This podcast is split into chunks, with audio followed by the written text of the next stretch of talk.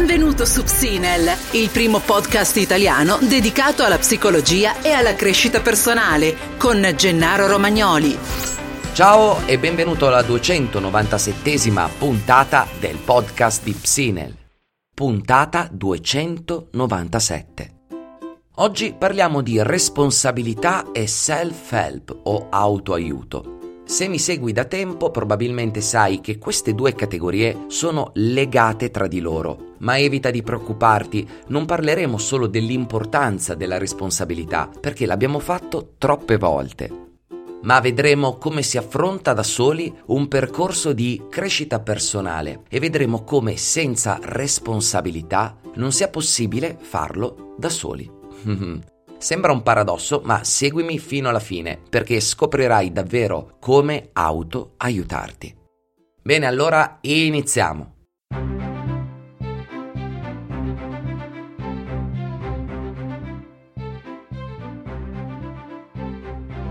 Oh, allora come stai? Hai scoperto se sei un miformer o un informer? Se non sai di che cosa sto parlando, questo è il tema della puntata precedente, la 296.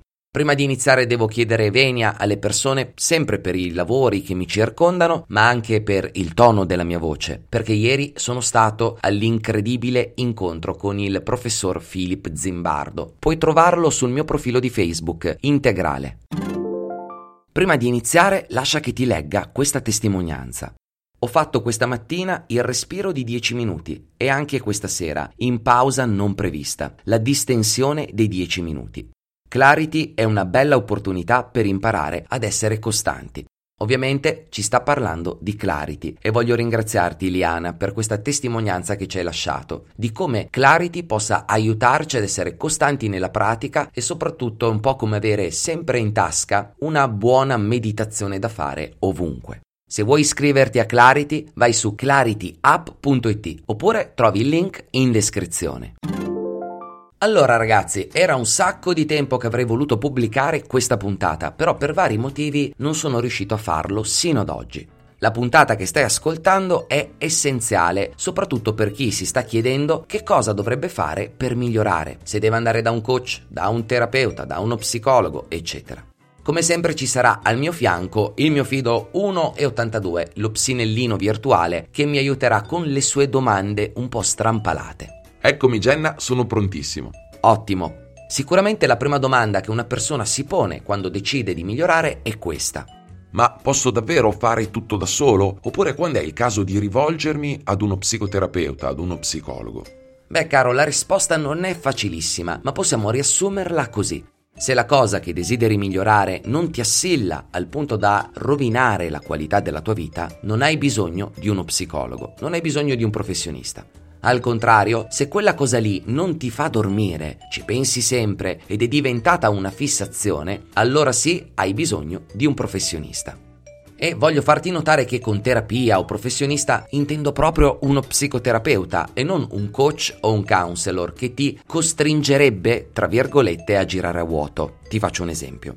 Ammettiamo che tu abbia un problema che oggi hanno in molti, cioè l'ansia. Se questa è a livelli tali da rovinare la qualità della tua vita, allora sarà necessario la terapia. Se vai dal coach, che si presuppone sia etico, questo non appena si renderà conto della tua ansia, ti manderà dal terapeuta. Se invece tu non vuoi andare dal terapeuta perché magari ti fa sentire malato e decidi di andare solo dal coach, che a sua volta non ti manda magari da un terapeuta, allora sappi che potresti peggiorare.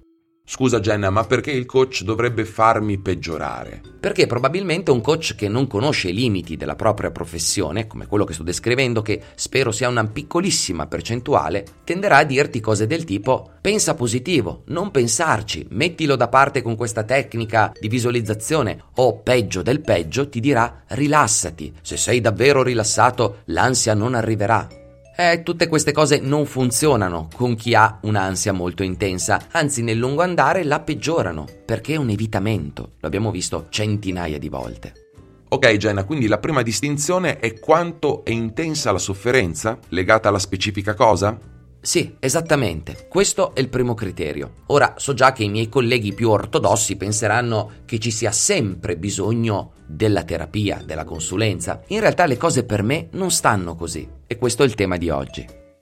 Quindi la prima cosa che voglio dirti è che tu decida di farti aiutare o meno, sarai sempre tu a dover migliorare, soprattutto nei contesti della crescita personale. Cioè che tu vada dal coach o dal consulente X che ti dice che cosa devi fare, devi sapere che poi sarai tu a doverlo fare. Lui potrà, come un bravo personal trainer, darti una tabella di marcia, mostrarti come fare adeguatamente gli esercizi, ma poi sarai tu a doverti rimboccare le maniche ed essere disciplinato.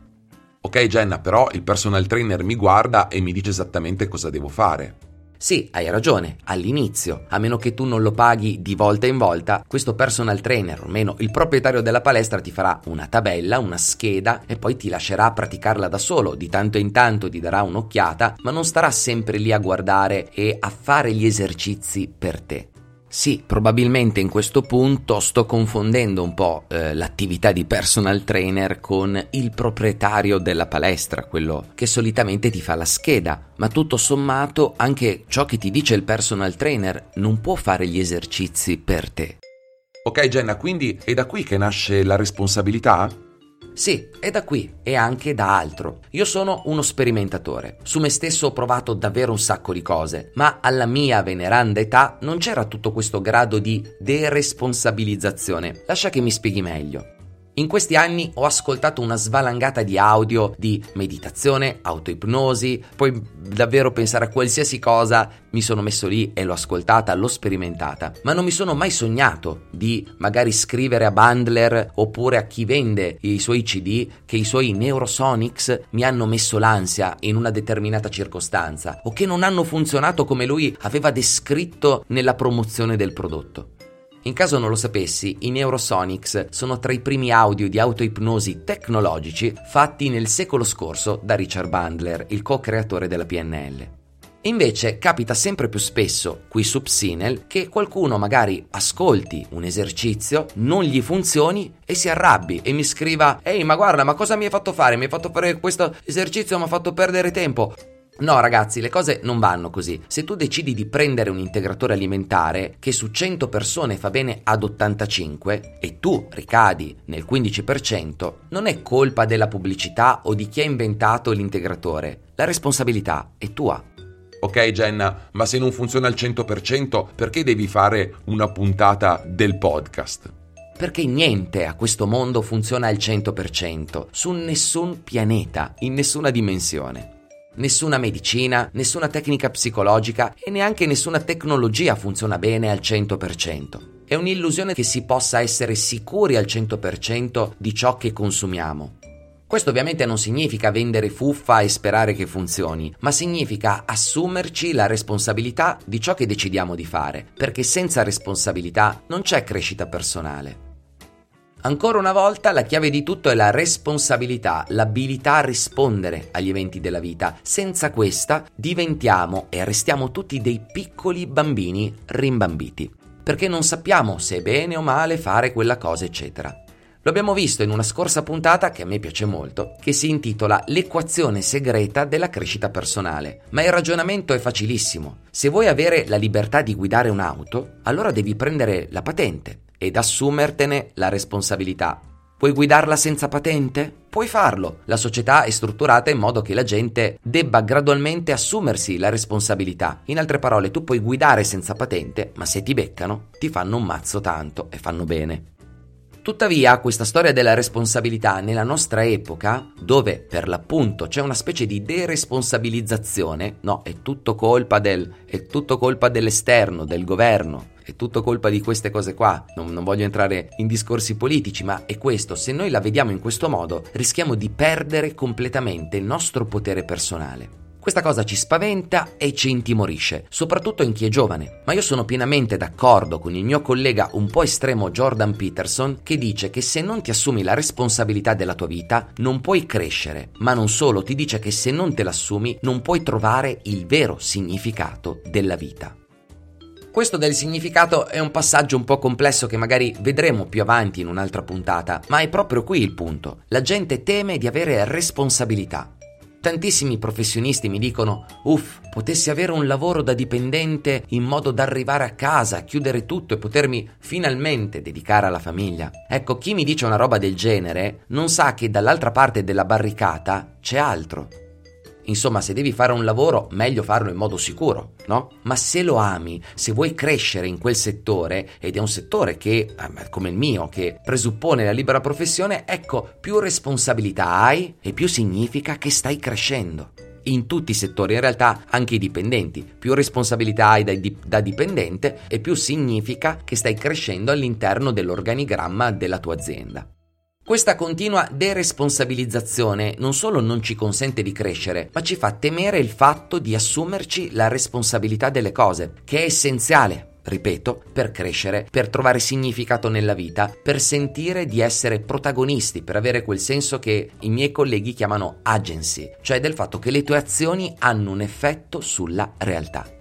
Ok Jenna, sono d'accordo. Io posso assumermi tutte le responsabilità del mondo, ma se poi seguo il corso sbagliato, che magari mi fa male, ti assumi la responsabilità di non aver valutato a sufficienza, di non essere stato consapevole, nel senso attento alle tue sensazioni mentre stavi intraprendendo quel corso, anche perché non potrai mai saperlo prima, o almeno è difficile saperlo prima. Sì, puoi guardare il curriculum di chi l'ha fatto, puoi guardare se è basato su ricerche scientifiche, eccetera, ma è molto difficile capirlo prima. Non puoi sapere se sai nuotare fino a quando non ti tuffi nell'acqua. No, forse la metafora è sbagliata, ma l'analogia è sbagliata, ma hai capito.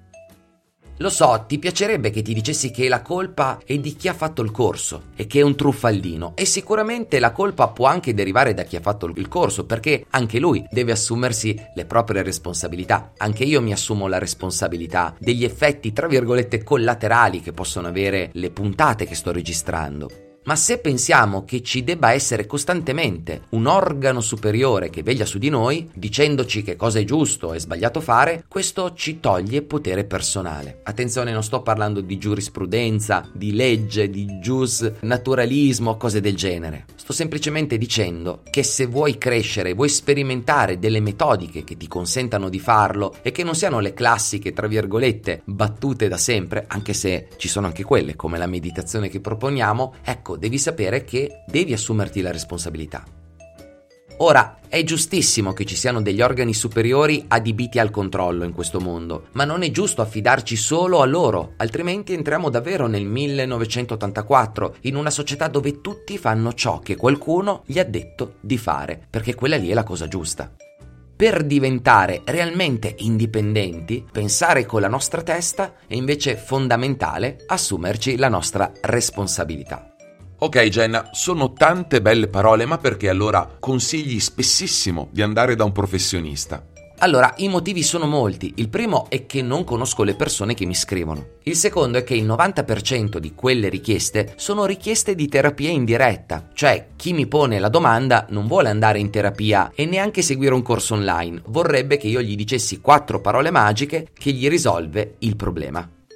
Se invece stai attento, potresti notare che quando è possibile crescere da soli, lo consiglio sempre. Consiglio sempre i 10 giorni, la scrittura espressiva, i miei corsi, Clarity, libri e anche altri autori da andare a guardare. E questa puntata è un inno a dirti che io sono ultra convinto che da soli possiamo fare tantissimo. Se non decidi da solo di crescere, nessuno lo farà per te. E per farlo è assolutamente necessario iniziare ad assumerti la responsabilità di ciò che stai per fare. Altrimenti lo farai male, lo farai svogliatamente, distrattamente e al primo intoppo te la prenderai con chi ha fatto il corso o con chi magari te lo ha consigliato. Se vogliamo un mondo migliore nella crescita personale, ma in realtà in ogni ambito della crescita, è necessario imparare questa responsabilità. Se non ti lavi le mani, che è uno dei presidi medici che ha aiutato più persone nel mondo, non so se lo sapevi, è una delle cose più importanti, e eh, porti a casa dei batteri, dei virus, eccetera, e ti ammali, ecco, la responsabilità è tua, ma pochi sanno che quel gesto di lavarsi le mani è talmente importante da avere avuto questo effetto nella vita delle persone. Ebbene, questo gesto lo fai da solo. Sì, la ricerca, i medici, tutti ci dicono che dobbiamo farlo e perché dobbiamo farlo, ma sei tu che ti devi lavare le mani. Quindi ragazzi, il messaggio più importante della puntata di oggi è che che tu sia un creatore di corsi, di percorsi, un professionista, un semplice utente, sappi che puoi, possiamo migliorare da soli e tantissimo, ma solo se ce ne assumiamo la responsabilità. Senza la responsabilità perdiamo completamente il nostro potere personale e anche se andassimo dal miglior coach, dal miglior terapeuta, dal miglior chissà che cosa, probabilmente questo non ci aiuterebbe perché a casa non faremo gli esercizi, non facciamo gli esercizi se andiamo dal fisioterapeuta, andiamo in palestra non facciamo la tabella chiacchieriamo, eh, andiamo dal nutrizionista, non mangiamo come ci dice lui. Insomma, il potere del cambiamento è nelle tue mani, non nelle mani del professionista. Ed è per questo che adoro la crescita personale, l'auto aiuto. Ok ragazzi, come sempre ho parlato tantissimo e vediamo alcuni consigli per oggi. Ho dimenticato il bando alle ciance? Bando alle ciance!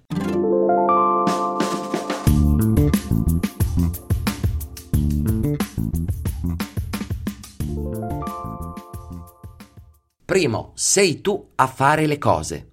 Che tu ti iscriva ad un corso di meditazione o che tu vada dal tuo medico, sarai tu a dover fare le cose adatte per stare meglio. Lo sto un po' ripetendo. Il medico non viene a casa tua a darti la terapia, così come il personal trainer può motivarti, ma solo fino ad un certo punto, e di certo non fa le serie per te, non fa i piegamenti per te. Così il nutrizionista può farti la dieta migliore del mondo, ma sei tu a doverla mettere in pratica. E potrei andare avanti ancora a lungo su questa questione qui, perché è davvero così che funzionano le cose. Responsabilità.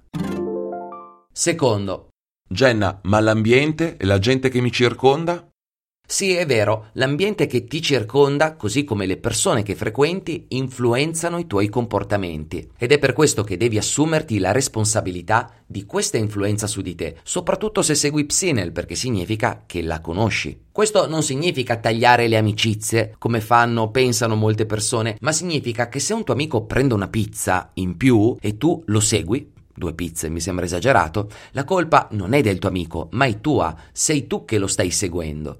Di certo, se ad esempio non vuoi più bere alcol, o meglio, quella sera decidi di non bere alcol perché l'hai fatto tre sere prima, una settimana prima, la cosa più intelligente è declinare l'invito dei tuoi amici. Li vedrai in un'altra circostanza, dei tuoi amici, tra virgolette, beoni, come si dice qua in Veneto, che bevono. La stessa cosa vale per l'ambiente. Se a casa hai dolce e cioccolata, è tua responsabilità se li mangi. Lo so, non tutti possiamo buttare via i dolci e le cioccolati, i cioccolatini, eccetera, perché magari abbiamo dei figli in casa e loro li vogliono. Però sappi che è tua responsabilità quello di comprarli e non mangiarli. Glieli daresti sempre, in ogni momento? Fai così, dai il buon esempio e assumiti la responsabilità di non mangiarli se li hai in casa. Lo abbiamo visto molte volte ragazzi, l'ambiente è potentissimo e ci influenza tantissimo ed è per questo che dobbiamo assumerci la responsabilità anche di disegnare un ambiente adatto, di cambiare eventualmente ambiente, di fare delle scelte con la nostra forza, il nostro potere, perché questo nostro potere è molto piccolo ed è per questo che dobbiamo diventarne consapevoli e svilupparlo. Terzo, non puoi controllare tutto. Assumerti la responsabilità non significa cercare di controllare tutti gli eventi esterni. Puoi iniziare ad accettare che molte cose possano capitare al di là della tua singola volontà. Questo non significa però evitare la responsabilità accollandola ai nostri fardelli, al fatalismo della vita, al fatto che il mondo sta andando a rotoli. Quarto, la responsabilità è un mindset. Come forse avrai capito, assumerti la responsabilità non è qualcosa che puoi prevedere, un'azione tecnica, ma è una forma mentis, cioè un mindset. Nella maggior parte delle volte si tratta di qualcosa che puoi direttamente gestire, ma in altri momenti può essere qualcosa di cui è difficile tastare il terreno, farci i conti, perché ci sono troppe variabili. In altre parole, come abbiamo visto tante volte, non possiamo controllare il mondo che ci circonda, però possiamo assumerci la responsabilità delle azioni che facciamo. E per farlo dobbiamo entrare in un mindset, in una mentalità che ci dica spesso se siamo responsabili di ciò che stiamo facendo. Per cui prova a portare attenzione durante questa settimana a quanta responsabilità metti e ricordati di essere gentile con te stesso. La autocompassione è sempre importante. Quinto, colpa e responsabilità. Assumerti la responsabilità significa diventare consapevole di ciò che hai fatto e cercare di rimediare con azioni concrete nel presente e con azioni che farai nel futuro per evitare che riaccada. Al contrario, sentirti in colpa significa restare incastrato in una tua emozione negativa legata a quell'evento passato, a quella cosa accaduta, su qualcosa su cui non hai il potere di cambiare.